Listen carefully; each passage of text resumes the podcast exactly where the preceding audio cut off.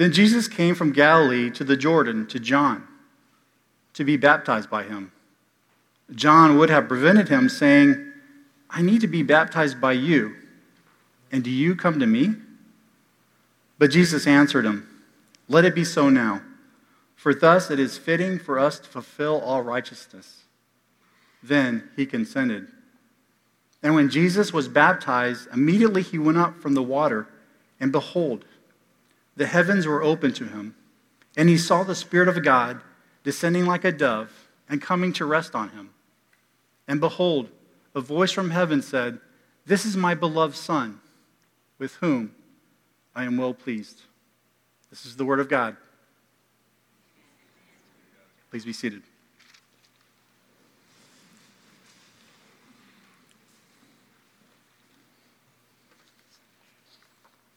Can we pray?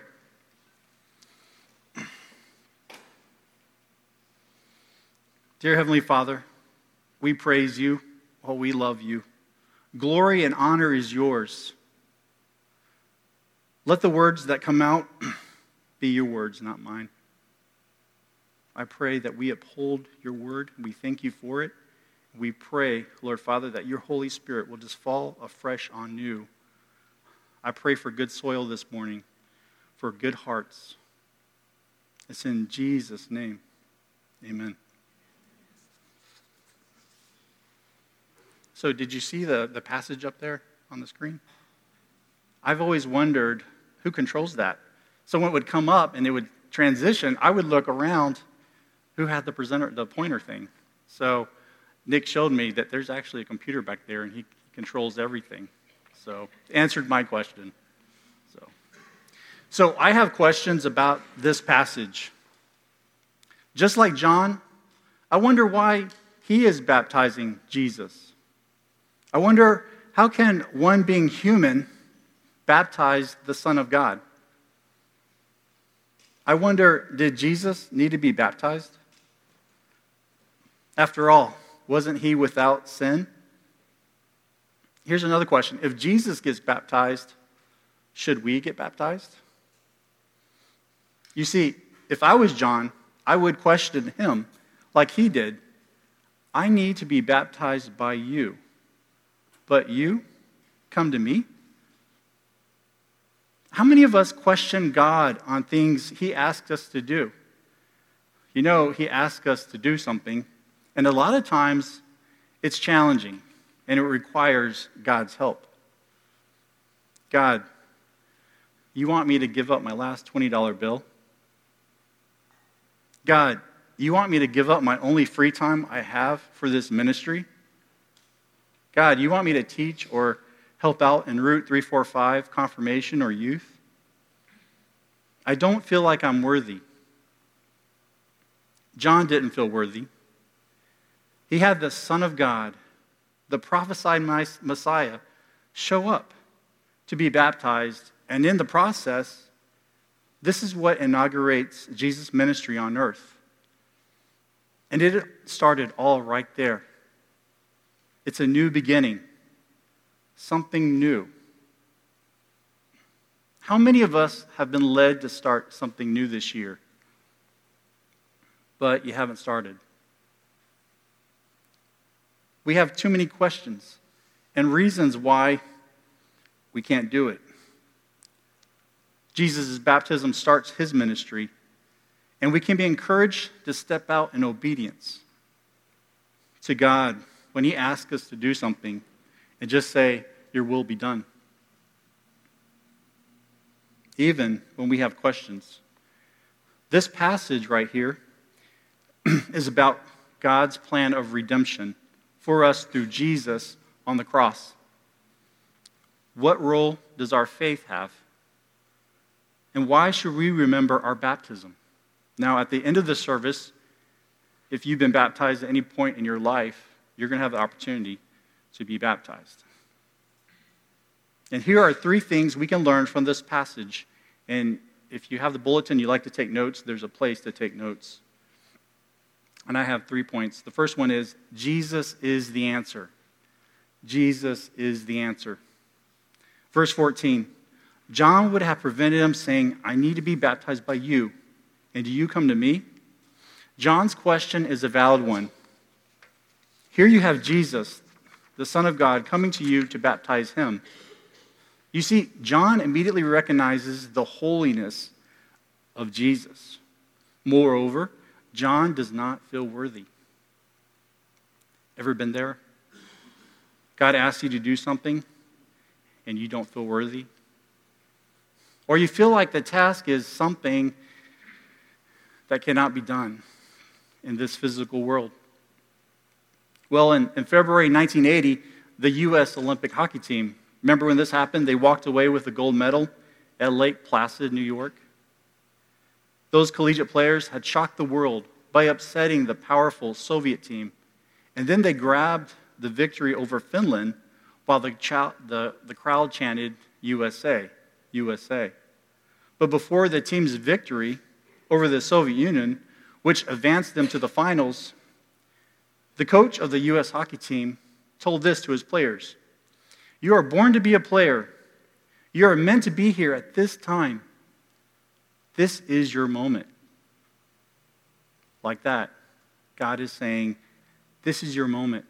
I have ordained my purpose for you. Let it be so now. And everybody has a purpose.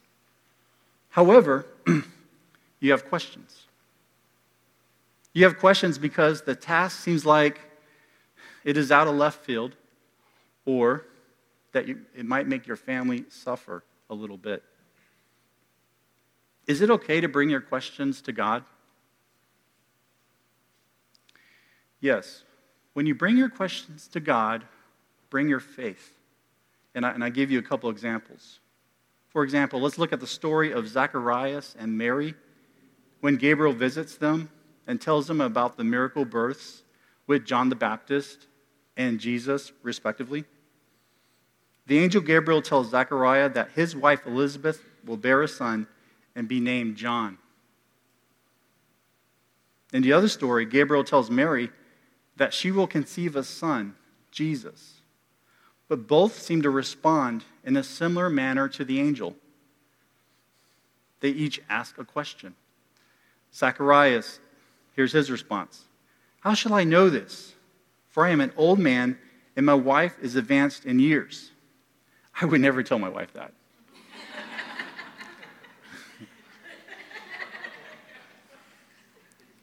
I know it ended up in the Bible. You know? Mary's response how will, how will this be since I am a virgin? You see, Zacharias responded with unbelief and was silent for it until the birth of John. And but Mary, she expressed humility by asking, How? Zacharias expressed doubt by asking, Will this happen? So our faith is important. Hebrews 11 16 says, And without faith, it is impossible to please him. For whoever would draw near to God must believe that he exists and that he rewards those who seek him. So, I have hard questions. Some of you have some questions about some really hard times. And you're wondering if God is finally going to heal you or your family member you're wondering if, if God is going to bring you that job, that promotion that you, because you've been in that job for years. You're wondering if God can help you with the emptiness that you're feeling sometimes. Maybe you feel, you know, I just don't feel like a worthy Christian. Bring those answers to Jesus. He loves you and is involved with every detail of your life. He is sovereign. He hears your prayers and is working on answering it. So, in the meantime, make Jesus your answer. Let it be so now. Here's our second point our faith pleases God. Our faith pleases God. And I touched upon a little bit of that this, this past, um, I just mentioned there. Verse 16 and 17. And when Jesus was baptized, immediately he went up from the water, and behold, the heavens were opened up to him, and he saw the Spirit of God descending like a dove and coming to rest on him. And behold, a voice from heaven said, This is my beloved Son, with whom I am well pleased. This, this is an amazing text. It says the heavens opened up. It opened up, and the Holy Spirit came down on Jesus. God's glory shined on him. At that moment, it was the public proclamation by God that Jesus was set apart from humans and that he was Son of God, divine. And Jesus was anointed for his work. And he needed the Holy Spirit's help because he was about to go through the wilderness, his temptation, a most lonely place. And he experienced that too. You know, a lot of the times when God asks us to do something, he actually sends us through the wilderness. Actually, he's going to send you through the wilderness. Because that is where you learn humility, to trust him and to learn from him. If things were good all the time, you wouldn't need God. That he is there to show that he is always with you. So take encouragement in that. How many of us go through the dark times and the wilderness and don't know the way?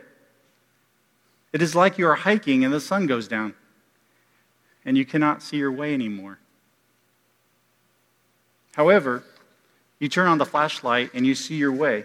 The flashlight is what's needed to go on. Otherwise, you couldn't. The Christian life is a call to live our life with that flashlight, and it's the Holy Spirit living inside of us, sealing us as a believer, and giving us the guidance and power that we need to live this life for Jesus.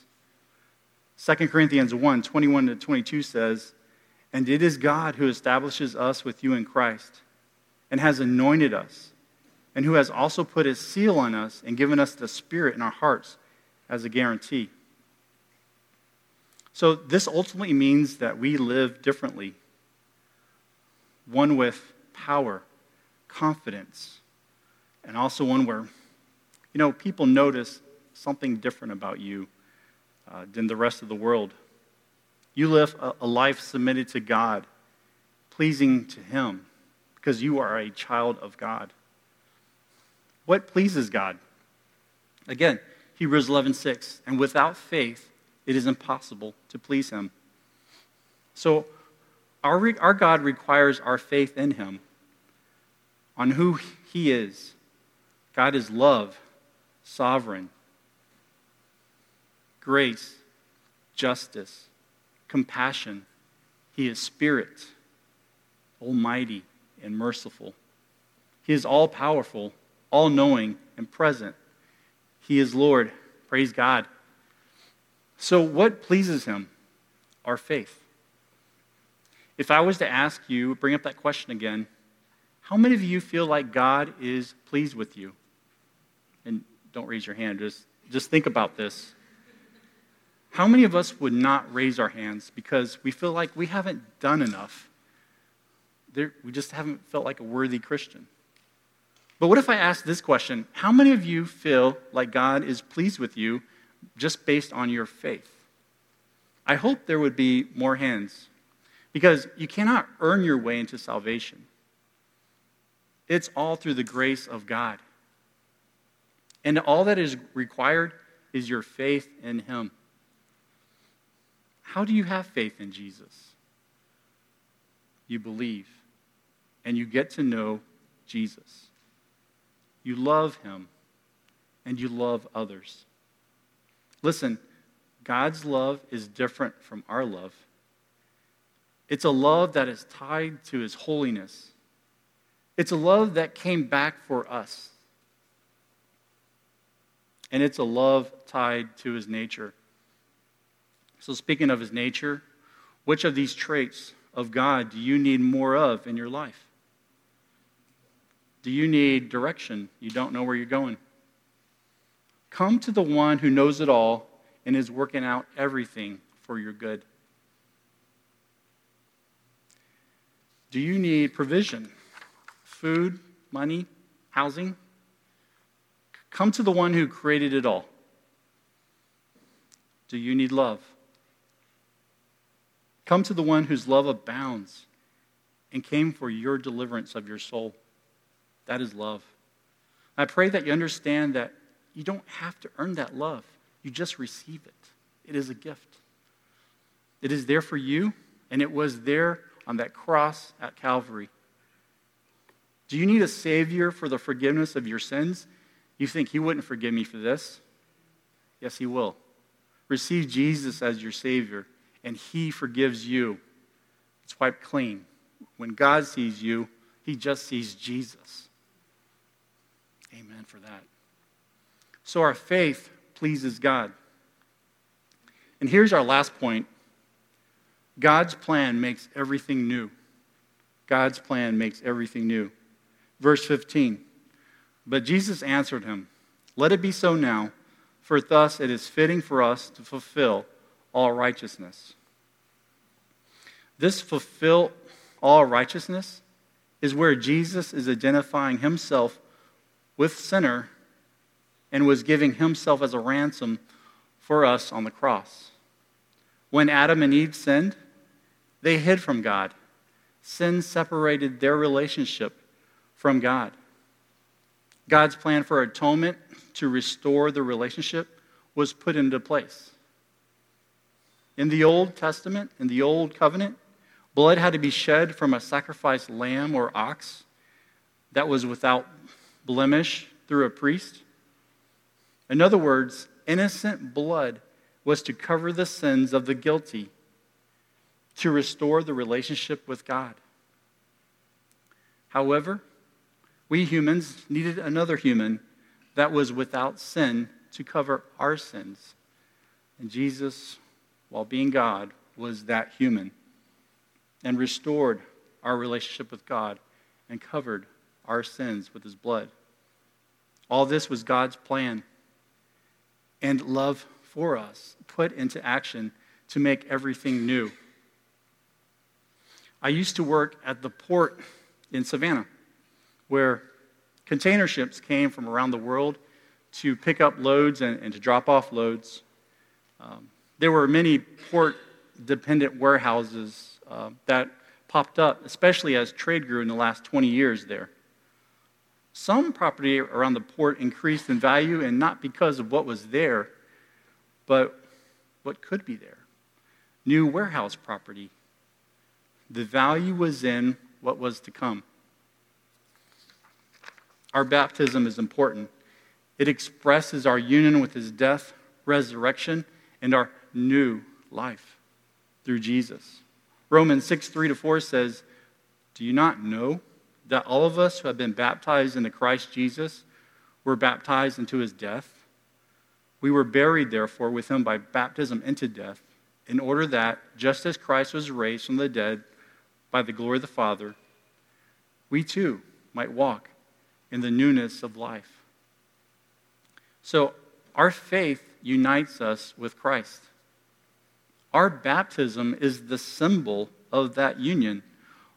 Much like you are committed to your wife or your husband, the ring is the symbol of your connection, of your marriage. So Jesus commanded that baptism uh, be ordained and ongoing practice. Matthew 26, 19 to 20 says, Go therefore and disciple all nations, baptizing them in the name of the Father and the Son and the Holy Spirit, teaching them to observe all that I commanded you. And behold, I am with you always to the end of the age. So, baptism is important because it started your walk with the Lord. So, today, as we go and we remember our baptism, I have a question for you. Do you remember it? More importantly, do you remember the time when you first fell in love with Jesus? Maybe times have been tough. You're in the valleys and you're just pushing back darkness with as much light as you can, and your love has probably grown cold. Maybe it's good and you're doing all these church things but you forgot your first love, God. Maybe your love is kind of lukewarm, not hot or cold. In Matthew 22, 37 to 39, Jesus said, You shall love the Lord your God with all your heart, and with all your soul, and with all your mind. This is the great and first commandment. And the second is like this You shall love your neighbor as yourself. In Revelations 2, Jesus commends the church of Ephesus concerning their patient endurance, intolerance of evil, suffering for Christ's name, and exposing false prophets. All good things. However, Jesus takes one issue with them. Although this church looked great on paper, he turns to one central issue. But I have this one issue with you that you have abandoned the love you have you had at first. Jesus gives them instructions on what to do. Remember, therefore, from where you have fallen, repent and do the works you did at first. If not, I will come to you and remove your lampstand from its place unless you repent. He is saying, Remember what you did at first when you found me. So it's much more than religious activity, religious works, it's love. Today, while you go through remembering your baptism, remember when you first fell in love with Jesus. He was all that you had, and today He is all that you have and all that you will need. Kind of like when you're married after a few years and you're advanced in years. It's nice to take your spouse to dinner, bring her flowers, make him or buy him something, because you are making them feel like what it was like when it was new, when your love was just for that person. Why? Because you loved your husband, you loved your wife, you loved Jesus. You can't wait to worship him. You can't wait to pray with him. Spend time with him in the Bible because you get the joy of him, Jesus. So as I close, I let's think back to what was discussed today. We see some major themes that I hope we can remember. God loves you and wants you to be with him forever. He put a plan in place for us to be in a new, restored relationship with Him only through the sacrifice of Jesus on the cross. And all that is required for you is to repent, put your faith in God. He wants your love and your love for each other. He says, Come to me, receive this love. And if you already found this love, and it's been a while, return to your first love, Jesus. So today, let us go remember the first things we did when we fell in love with Jesus. And I have some four quick applications. Let's humble ourselves. Let's praise God. We're going to have the opportunity with music. Let's thank Jesus. And let's worship him. Amen. I love you, church. Let's pray.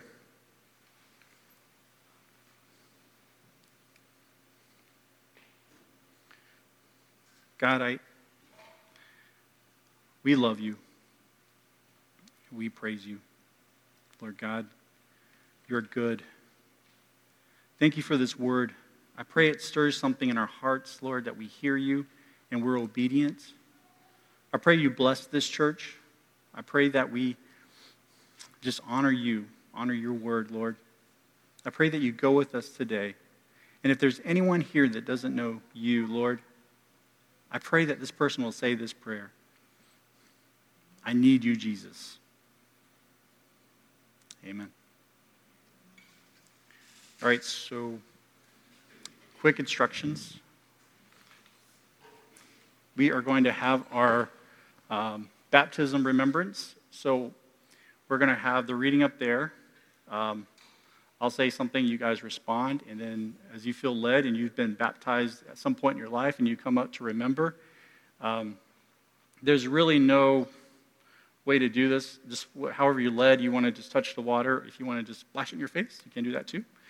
So um, just come as you're led. Uh, before you come, though, we'll uh, do the reading.